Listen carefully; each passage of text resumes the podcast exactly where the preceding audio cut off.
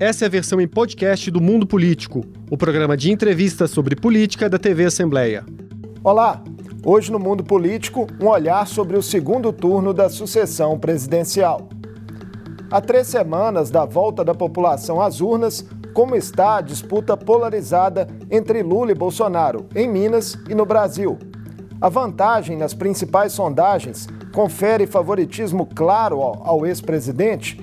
Quais elementos as pesquisas trazem para sinalizar possíveis comportamentos de indecisos e mudanças de humores? Como os institutos veem a desconfiança de setores da sociedade em relação ao trabalho que prestam? Eu converso com o professor de Ciência Política da UFMG e diretor da consultoria Quest, Felipe Nunes. Bem-vindo, Felipe. Muito obrigado, prazer estar aqui. Felipe, prazer recebê-lo. Vamos começar falando do primeiro levantamento que a Quest fez, do segundo turno presidencial, divulgado no último dia 6, que deu ali em votos válidos 54% para Lula, 46% para Bolsonaro. Para além desses números, quais são os principais apontamentos do levantamento?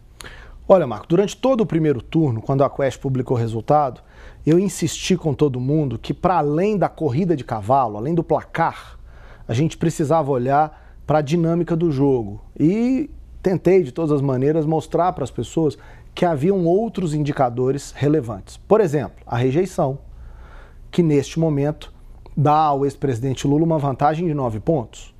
Por exemplo, o merecimento de uma segunda chance. Essa é uma eleição completamente inusual, é uma eleição atípica.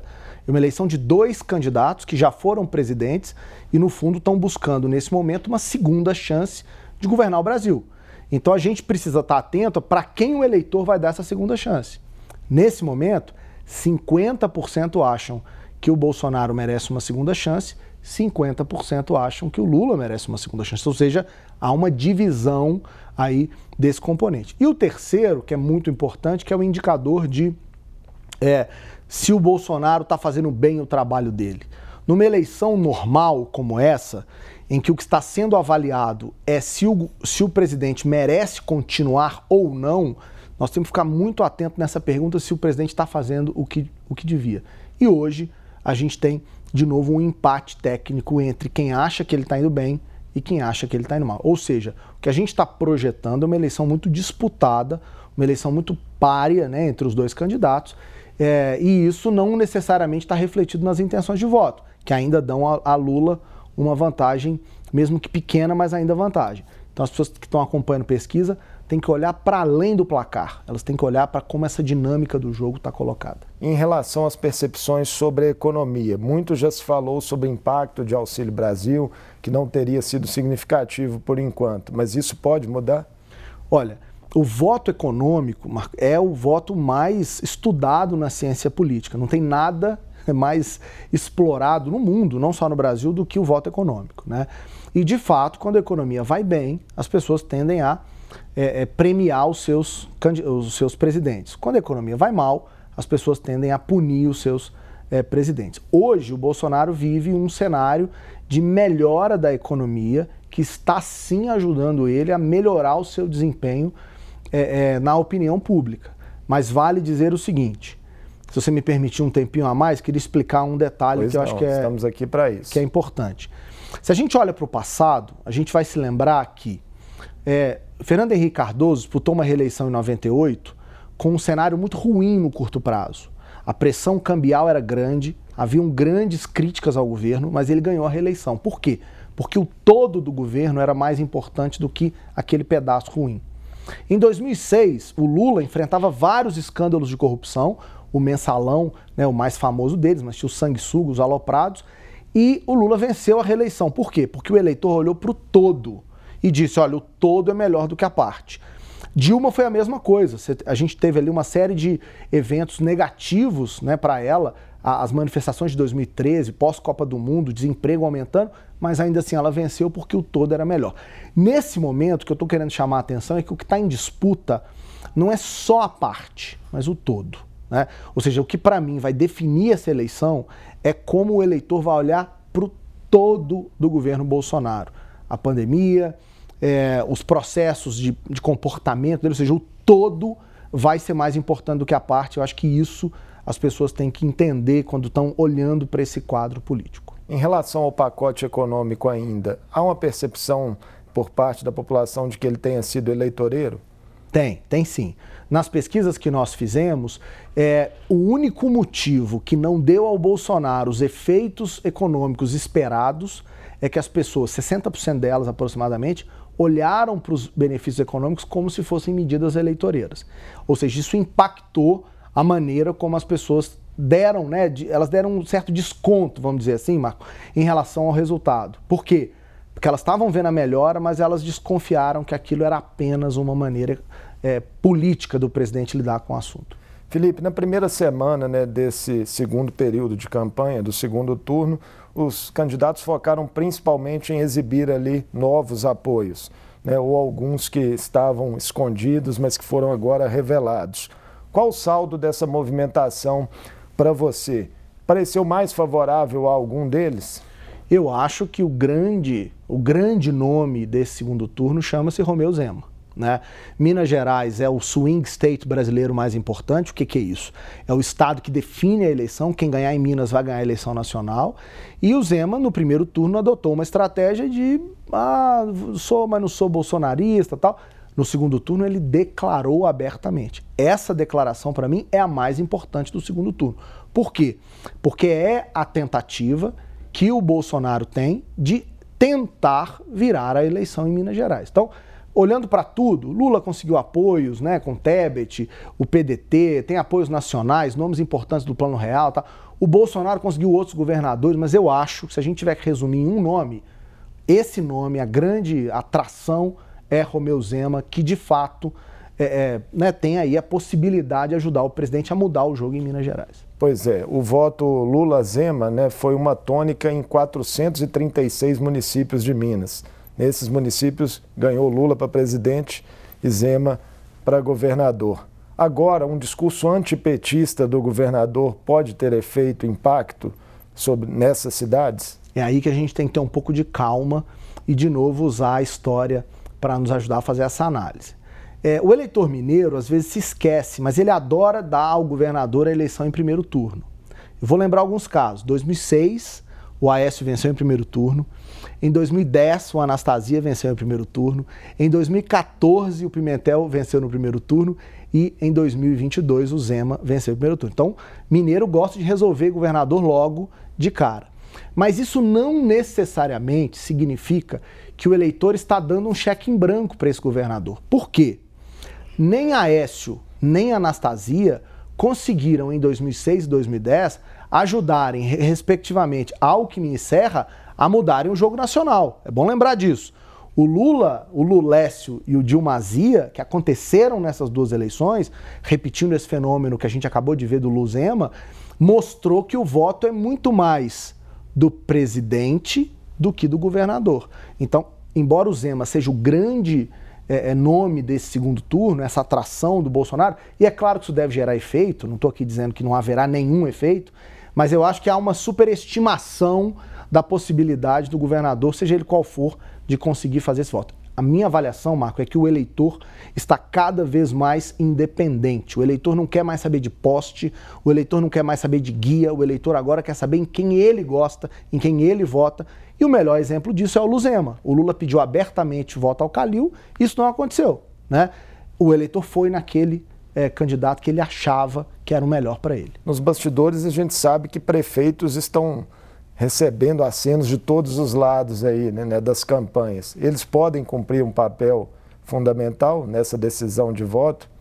Os prefeitos estão mais bem avaliados do que estavam no passado. No passado recente, os prefeitos estavam muito mal e aí tinham um poder menor de atração, de viabilidade política. Nesse momento, os prefeitos com uma avaliação melhor têm uma certa influência. Mas eu repito, o eleitor está independente, o eleitor sabe em quem votar. Depois que a gente modificou o modo de informação da sociedade brasileira, dessa em que a gente só tinha a televisão e os jornais, para um novo processo de comunicação em que todo mundo se informa pelo telefone o tempo todo, as pessoas estão mais autônomas. Elas acham cada vez mais que o voto é delas e não que elas têm que ser influenciadas pelas lideranças políticas. Então, os apoios importam cada vez menos na minha avaliação e, obviamente, isso não quer dizer que os políticos não têm que tentar os apoios. É claro que eles têm, isso faz parte da política, né? Fazer política é construir consenso, construir apoio, liderança e tal. Mas é bom saber que o efeito disso tende a ser menor do que muita gente imagina. Você já citou, mas é bom a gente enfatizar. Minas Gerais vai ser de novo fiel da balança? Assim, você acredita que a máxima, né, de Minas como estado síntese, que a gente viu se reproduzir, né, praticamente de forma idêntica ao resultado nacional no primeiro turno, vai valer para o segundo turno? Quem estiver assistindo esse programa de fora de Minas vai achar que a gente está puxando sardinha para o nosso lado, mas não é. De fato, Minas Gerais é não só a síntese do Brasil, mas é o estado, politicamente falando, que consegue, de certa maneira, apontar na direção do que o eleitor brasileiro está querendo, né?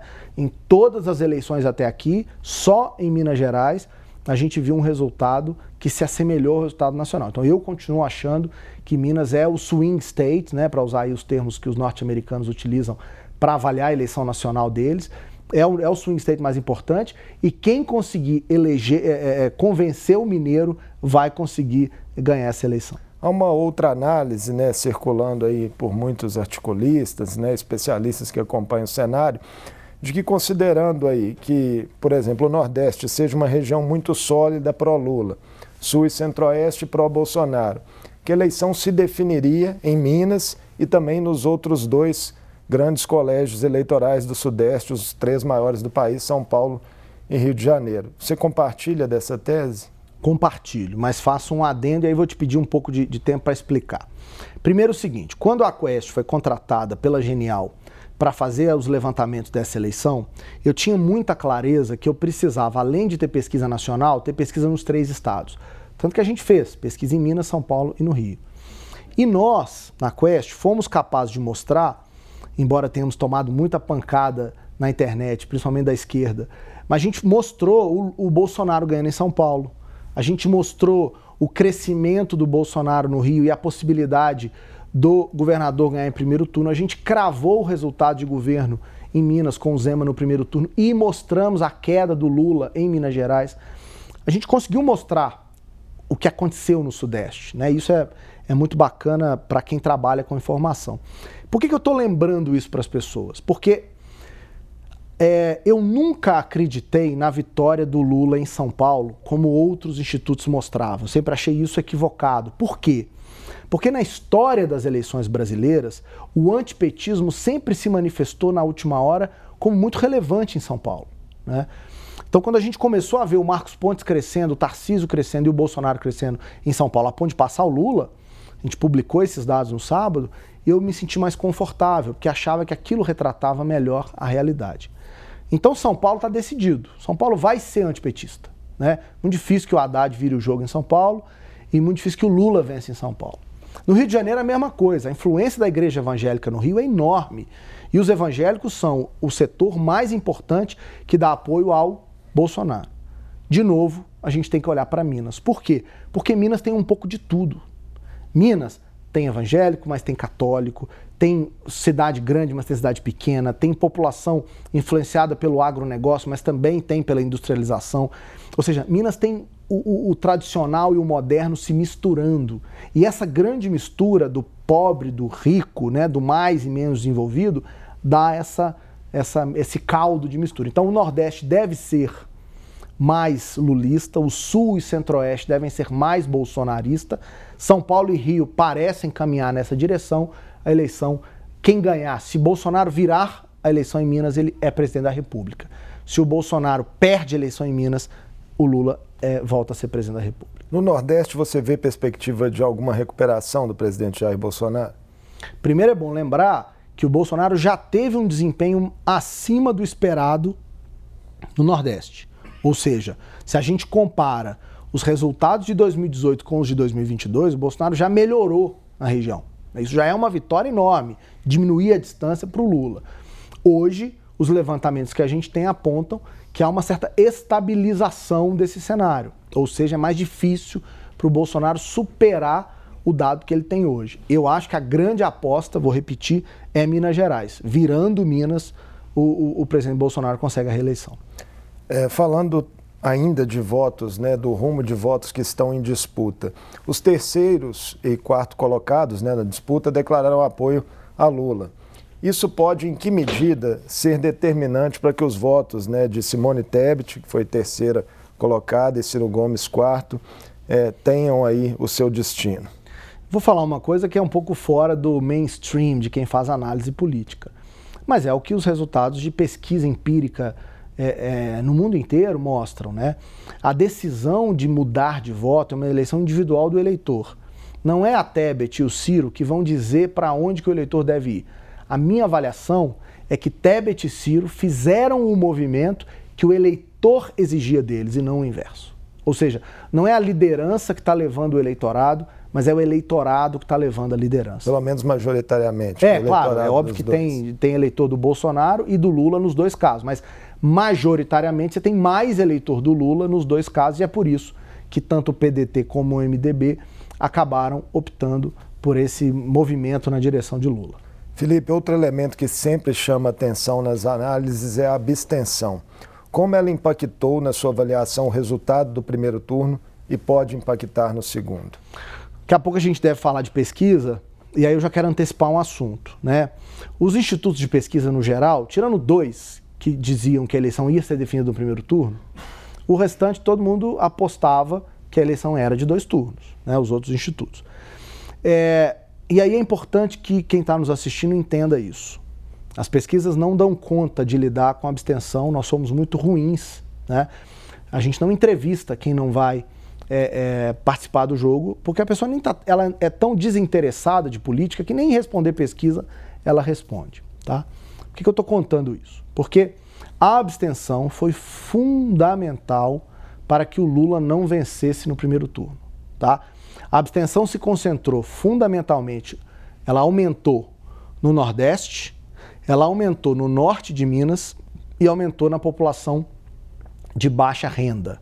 Ou seja, o eleitor do Lula, que nas pesquisas dizia que ia votar, na última hora votou menos do que o esperado, fazendo com que então o Lula não tivesse chances de vencer no primeiro turno. A abstenção foi fundamental. A conclusão que eu tiro disso é a seguinte: nós, estudiosos de política e que trabalhamos com dados de pesquisa, teremos que fazer um ajuste fundamental nos nossos dados. Qual? A partir de agora, os institutos não podem mais simplesmente publicar os dados da pesquisa com o que eu vou chamar aqui de dado bruto. Além de publicar o dado bruto, os institutos vão ter que publicar o que a gente chama de Likely Voter Model. O que é isso? A gente vai ter que modelar quais são as chances reais daquela pessoa que está te respondendo a pesquisa ir ou não votar, porque isso vai fazer a diferença. Nos estudos que eu fiz do primeiro turno, eu consegui chegar a um resultado de 47 para o Lula, 42 para o Bolsonaro, exatamente aplicando, nacionalmente, exatamente aplicando um modelo de likely voter, né, de mais chance de votar, reafirmando a ideia de que agora a gente vai ter que sofisticar o trabalho dos institutos. Técnica e metodologia, né? É um assunto que tem tudo a ver com o que a gente vai falar agora, né? Um assunto delicado. O resultado final do primeiro turno trouxe, né, muitas críticas na opinião pública, especialmente aos maiores institutos que teriam ali subestimado o potencial de voto, sobretudo do presidente Jair Bolsonaro, além de vários outros erros, né, em cenários estaduais e para o Senado.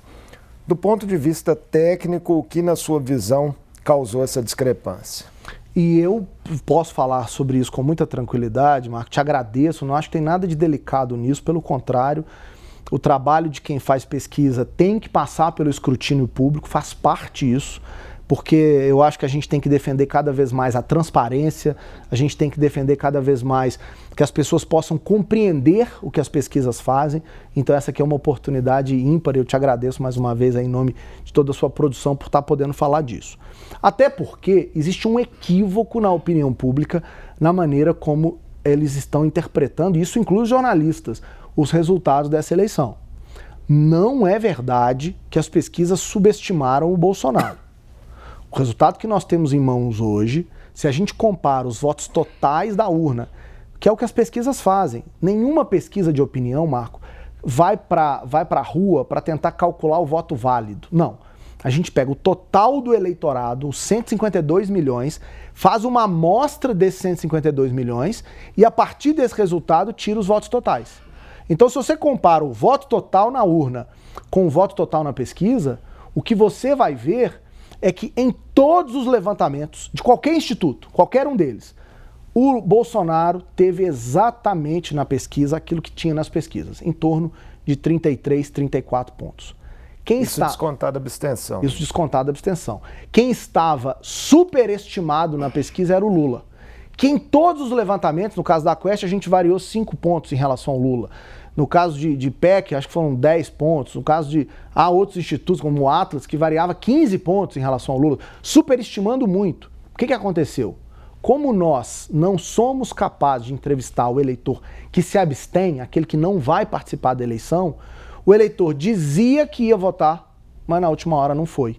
E quem é esse eleitor que dizia que ia votar e na última hora não foi? O eleitor do Lula.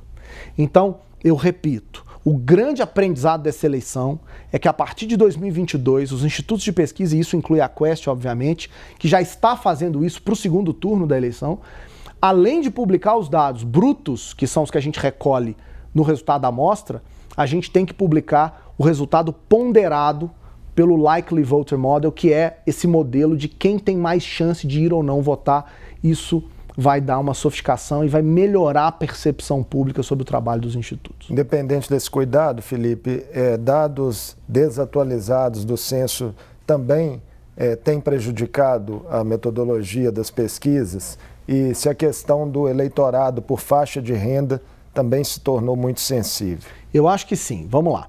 Tem duas perguntas aí, vou tentar ser objetivo. Primeiro, um dos aprendizados de 2022, Marco, foi que a gente percebeu que o censo não faz tanta falta assim.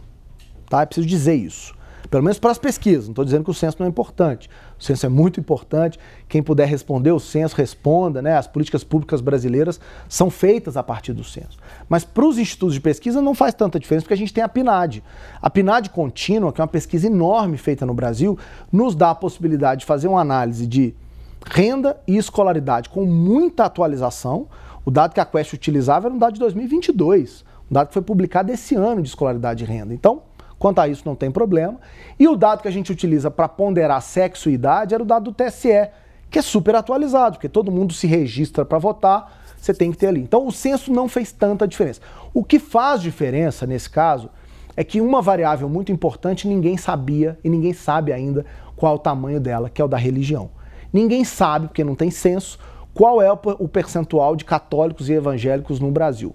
A gente estima... Hoje, a Quest estima que são aproximadamente 30%. Por quê? Porque em 2010, no último censo, eram 22%.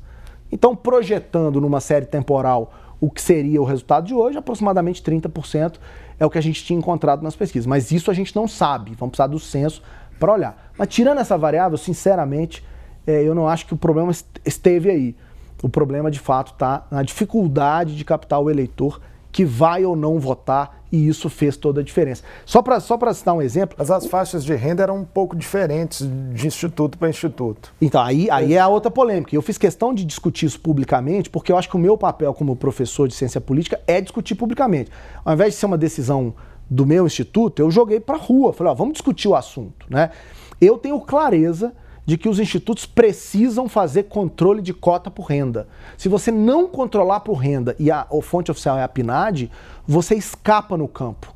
Porque o entrevistador, que é um ser humano que está trabalhando ali fazendo a pesquisa, ele tende a fazer o que é mais fácil. E o que é mais fácil? É o eleitor de baixa renda. Bater na casa de uma pessoa de alta renda é dificílimo. É por isso que eu sempre estabeleci cota de renda baixa, média e alta a partir da PNAD, porque aquilo me dava mais controle. E eu tenho certeza que foi por conta disso que a gente conseguiu acertar o resultado do Bolsonaro em Minas, São Paulo e Rio, e é isso que nos permitiu chegar muito próximo dessa estimativa do Bolsonaro nacionalmente.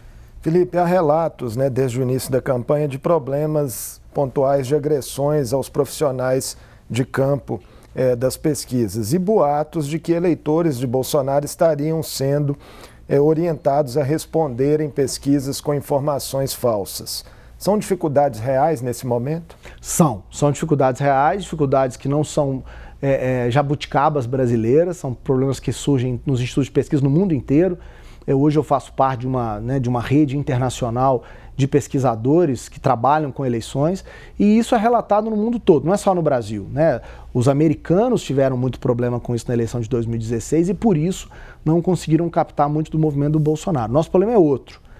O que a gente tem que fazer hoje? E essa é outra defesa pública que eu fiz durante toda a eleição. Os institutos de pesquisa precisam começar a comparar, além das cotas de sexo, idade, escolaridade e renda, que é o básico do demográfico, elas precisam acompanhar uma variável que é uma variável atitudinal. Qual é? A variável em quem você votou na eleição passada. Tá? Por que isso? Porque essa é a única variável que nos garante que a amostra está bem balanceada. Eu perguntei em todas as minhas pesquisas em quem você votou no segundo turno. E com isso eu conseguia ver que a minha amostra tinha aproximadamente 40% de eleitores do Bolsonaro e aproximadamente 32% de eleitores do Haddad. Ou seja, essa é uma garantia de que a minha amostra não estava subestimando o bolsonarismo na fonte. Tá? Nem todos os institutos fazem isso. Só 3 no Brasil fazem isso. E eu acho que esse é um aprendizado novo que a gente tem que ter, porque é a partir desse controle que a gente vai conseguir resolver esse problema. Porque, no fundo, Marco, não tem muita solução. Se o bolsonarista parar de responder pesquisa, você vai ver lá no resultado dessa variável que você tem menos bolsonaristas do que devia. E aí você liga o alerta. Se você não estiver controlando por isso, como é que você sabe o resultado que deu? Enquanto diretor de instituto, como é que você viu, Felipe, a apresentação pelo líder do governo Bolsonaro na Câmara, Ricardo Barros, do PP, de um projeto de lei que criminaliza pesquisas eleitorais que apresentarem aí resultados fora da margem de erro? Primeiro, com muita tranquilidade e respeito às instituições brasileiras. Nós, institutos, fazemos parte do ordenamento institucional brasileiro e temos que respeitar os órgãos legislativos, executivos, e eu sempre tive uma visão muito ponderada em relação a isso. Agora, dito isso, CPI no Brasil é uma coisa engraçada. Nós estamos aí próximo da Copa do Mundo, você é muito jovem e não vai se lembrar. Mas teve uma CPI depois da Copa de 98, que tentou perguntar aos jogadores brasileiros por que eles não ganharam a Copa do Mundo. O que os deputados tentam fazer em momentos eleitorais é jogar o jogo eleitoral. Quer dizer, faz parte do jogo eleitoral, nesse momento, atacar os institutos. Então, acho que isso faz parte desse processo. A minha expectativa como cidadão brasileiro, trabalhador, pagador de impostos que sou, é que nós tenhamos a oportunidade, claro, de nos defendermos, de explicarmos o que fazemos, né, como todo mundo, e sempre confiando na justiça. Né? Afinal de contas, é para isso que a gente construiu instituições fortes e instituições de controle, para contrabalancear os poderes que às vezes exageram e precisam ali de um puxãozinho de orelha. Para terminarmos falando de futuro, Felipe, quinta-feira tem mais Quest na área, né? Pesquisa nacional prevista aí para o dia 13. Há uma tendência dos institutos de se aproximarem mais nos resultados nesse segundo turno, em um cenário mais restrito aí de apenas 2 candidaturas? Tradicionalmente, os institutos de pesquisa sempre tiveram um desempenho melhor no segundo turno do que no primeiro. É que a gente se esquece dessas coisas e vai para as eleições, né, como se fosse tudo diferente. Mas não, o segundo turno sempre é mais previsível. Por quê? Porque até o primeiro turno o eleitor ainda está pensando no que fazer. Depois que passa a eleição do primeiro turno, todo mundo já declarou voto, as pessoas tendem a falar mais facilmente em quem elas vão votar. Então a expectativa é assim. Agora, além disso, o que nós não podemos fazer é deixar de aprender com os erros, né? Quem é pesquisador sabe que o fundamental do nosso trabalho é aprender. E eu digo que aprendo todo dia com o meu entrevistado, né? O eleitor brasileiro que me diz o tempo todo o que vai fazer.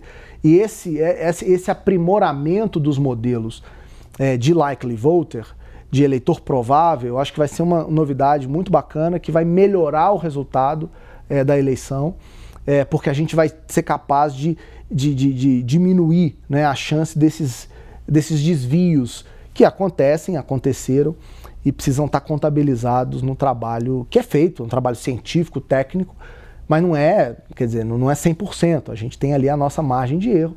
E além da margem de erro, tem a nossa confiabilidade, né? Que é em 5%. É bom, as pessoas acham que a gente tem medo de falar disso, mas não.